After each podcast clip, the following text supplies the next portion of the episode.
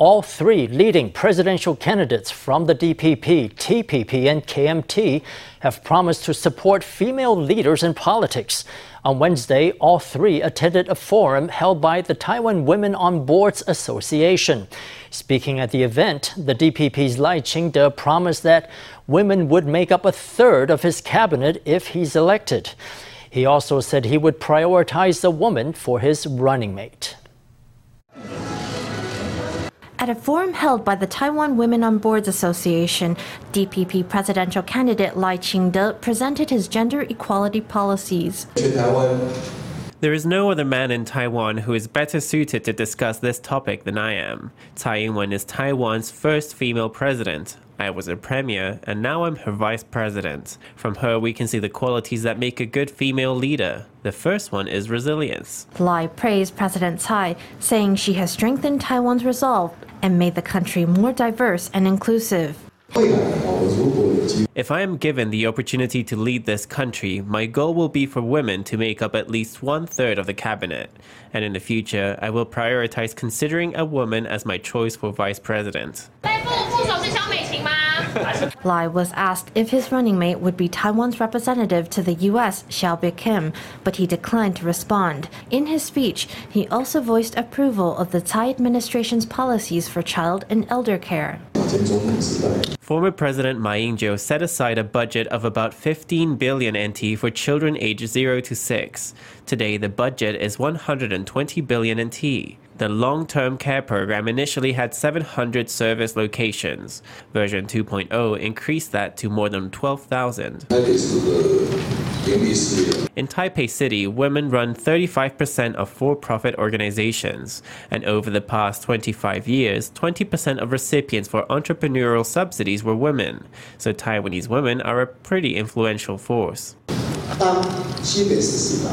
As new Taipei mayor, women make up one third of my administration's directors. Whenever seniors in our families become disabled or develop dementia and need someone to help, it is most often women who give up their jobs. That's why I was the first one to propose removing the Barthel Index requirement for people aged 80 and up. Thanks to my policy presentation, my vision was realized before I could even get elected president, because the DPP took my idea and implemented it. Seeking not to be overshadowed by the DPP, the KMT's Hou You-yi and the TPP's Ko Wen-je touted their mayoral records in gender equality. With the election approaching, fake news is circulating online, but this year there's a new threat AI generated deep fakes. Deep fakes can show politicians saying words they've never said. They can also show celebrities making spurious candidate endorsements. The Investigation Bureau says it will take action against deep fakes ahead of the 2024 general election. The Bureau has software tools for detecting deep fakes and removing them from the web within 48 hours. It's also ramping up public education on how to identify deep fakes.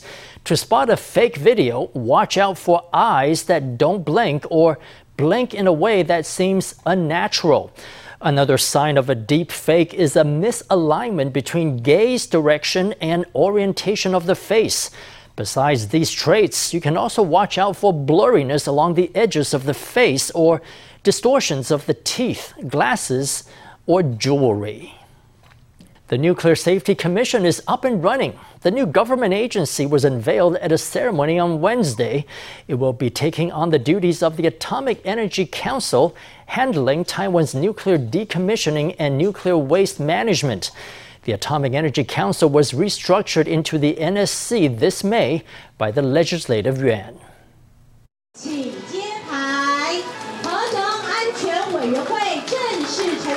Earlier this year, the Legislative Yuan approved the downgrading of the Atomic Energy Council from a second level agency under the Executive Yuan to an independent third level unit. The new Nuclear Safety Commission was unveiled on Wednesday, with the Premier and Vice Premier in attendance. To ensure food safety after the Fukushima nuclear accident, the Atomic Energy Council and the Nuclear Research Institute undertook most of the border checks for radioactivity in food imports. Altogether, they tested about 210,000 1,000 items to ensure the products were safe. In the future, the Nuclear Safety Commission must earn the trust of the general public when carrying out its operations. In line with the government's goal of going nuclear free by 2025, the new commission will assume the responsibilities of the Atomic Energy Council, ensuring nuclear safety in Taiwan. It will also handle nuclear decommissioning and nuclear waste management. The Fuel Cycle and Materials Administration under the Atomic Energy Council has been incorporated into the new commission, while the Radiation Monitoring Center has been downgraded to a fourth level agency. Amid the downgrades,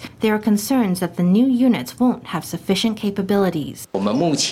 Our personnel, roles, and funding have not changed much. If there are any problems, we can ask the minister without portfolio to negotiate with the executive yuan. The spent fuel pools at the first and second nuclear power plants are approaching full capacity. We will continue to urge Taipower to coordinate a response with the local government. Waste storage is nearing capacity, but New Taipei and Taipower are at loggerheads over whether to move the spent fuel rods to dry cask storage. The Nuclear Safety Commission says it will continue mediation in hopes of reaching a solution that satisfies both parties. Train buffs, you're in for a treat. iPass Corporation, which makes smart cards for the Kaohsiung Metro, has released a card shaped like a miniature station master's cap. It's modeled after a cap worn by real railway station masters. It's also the most expensive transit card that's co branded with the Taiwan Railways Administration. Despite its price, the pass sold out fast during online pre orders. It was launched in stores on Wednesday, attracting eager railway aficionados. We made six samples because we were very particular about the fine details. We wanted the brim to be nice and stiff. This cap had to have a tightness to it so that people feel that it stands upright because it symbolizes the spirit of the Taiwan Railways administration. The cap is worn exclusively by TRA station masters at Taipei, Taichung, Kaohsiung, and Hualien stations. Railway buffs note that the iPass is modeled after the cap worn by male station masters. Will there be a female version of the iPass? Hang on to your hat and stay tuned. Taoyuan has unveiled iTrash, a state of the art intelligent waste bin located at Daxi Old Street. The smart waste disposal can be used with an Easy Card. It offers cashback incentives to users who deposit recyclables. Regular trash is kept cool inside the box to prevent unpleasant odor. The city hopes that iTrash will help keep its tourist spots spick and span.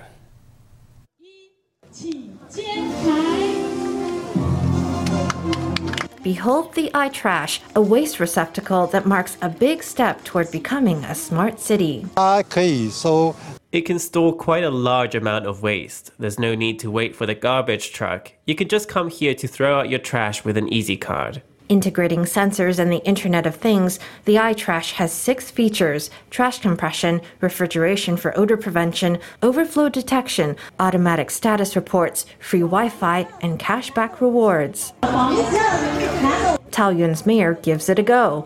Insert an Easy Card or Taoyuan Citizen Card and put your trash in the machine. With the tap of a button on the screen, the waste is gone.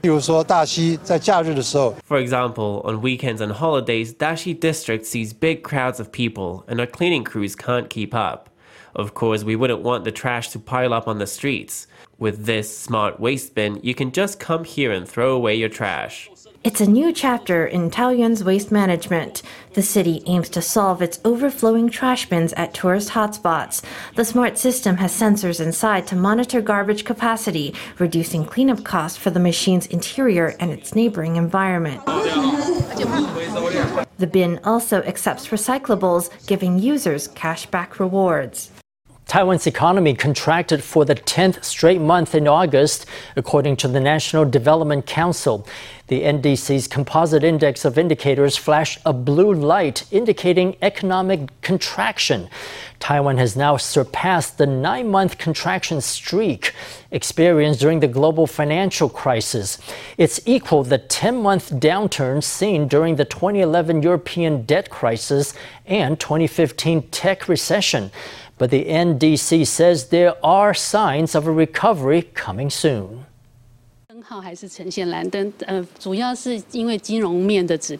The indicator continued to flash blue, mainly due to financial indicators. However, metrics such as exports have shown improvement. The declines in industrial production and sales have slowed.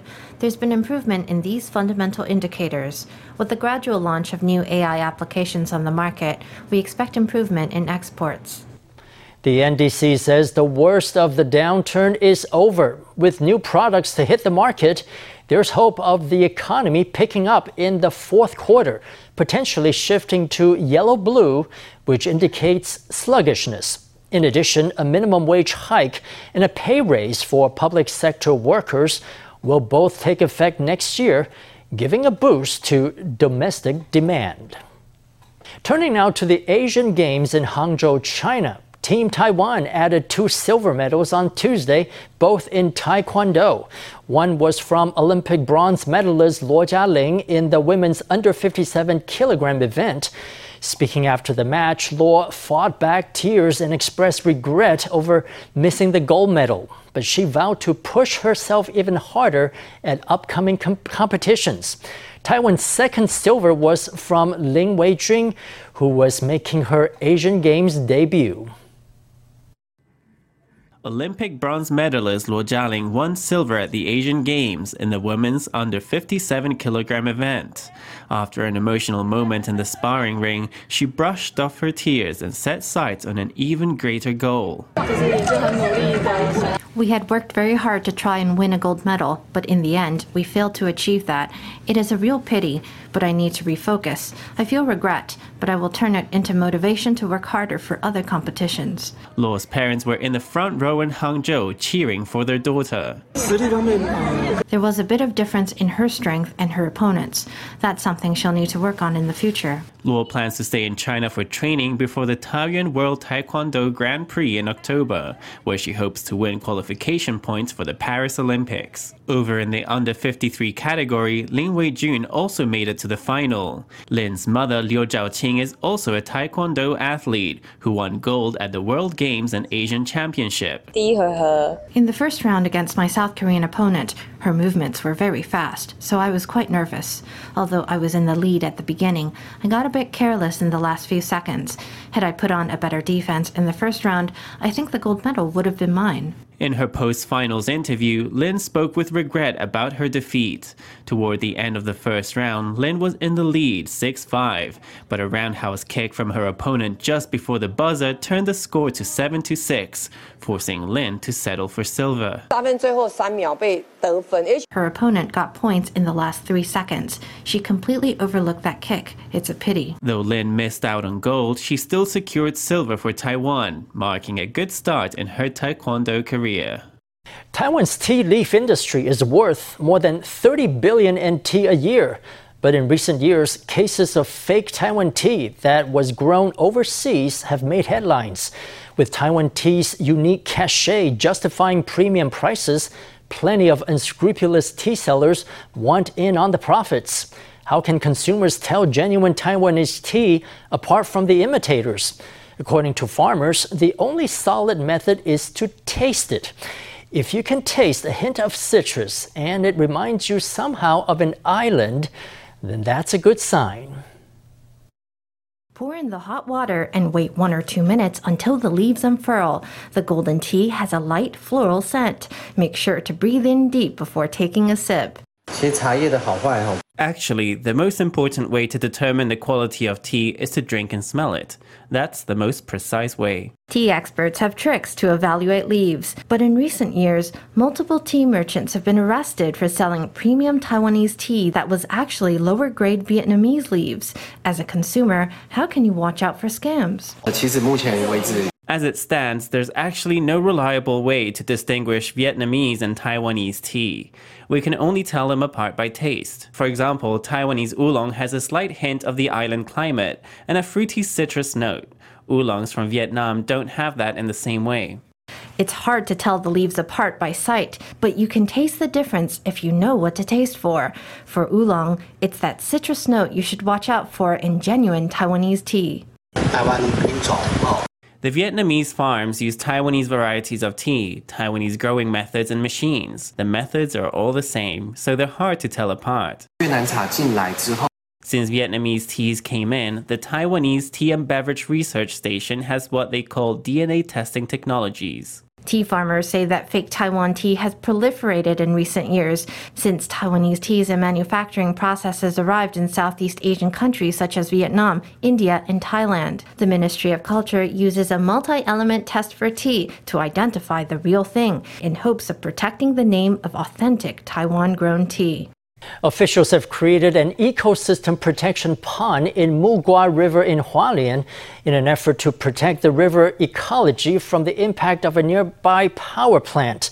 The river is used to provide water for power generation, which can lead to sudden drops in the water level, a crisis for water based flora and fauna.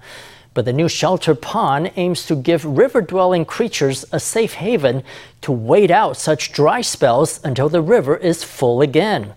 Officials say the trial project is going well and hope to widen the scheme to more rivers in the future. This is Mugua River in Hualien. It plays a key role in power generation and agricultural irrigation in the area. But that means the river level drops when there's a break in inflow or outflow at the power plant, creating a struggle to survive for the river's inhabitants. When there's a break in the flow, it might cause an area to have no water. So we thought the ecosystem is very important. So seeing as we have this protected river area, can we try to install a shelter pond? The Water Resources Agency is trialing a water ecosystem shelter pond with a settling basin and deep and shallow areas. It uses differences in the water course to guide fish and prawns to the shelter pond, from where they can easily return to the river when the water level recovers. It's actually a way to expand the habitat, and the River Management Office understands clearly that what we're doing now is just a start. At least the branch has done this much at this stage, so other organizations can come and join in. For example, the Aphyocypris kikuchii has come back. It's a representative fish species of the East Rift Valley. Gradually, the ecosystem in the water is becoming very rich. The Ninth River Management Office plans to invite academic institutions in to observe the pond and the river. If they find the shelter pond is working well, the same project might be replicated at rivers in other areas. Well, it's the perfect season for crab in New Taipei, and a fresh crab market will open over the holiday weekend. Fishermen hope to entice seafood fans to the Yeliu Holiday Live Crab Market on the North Coast.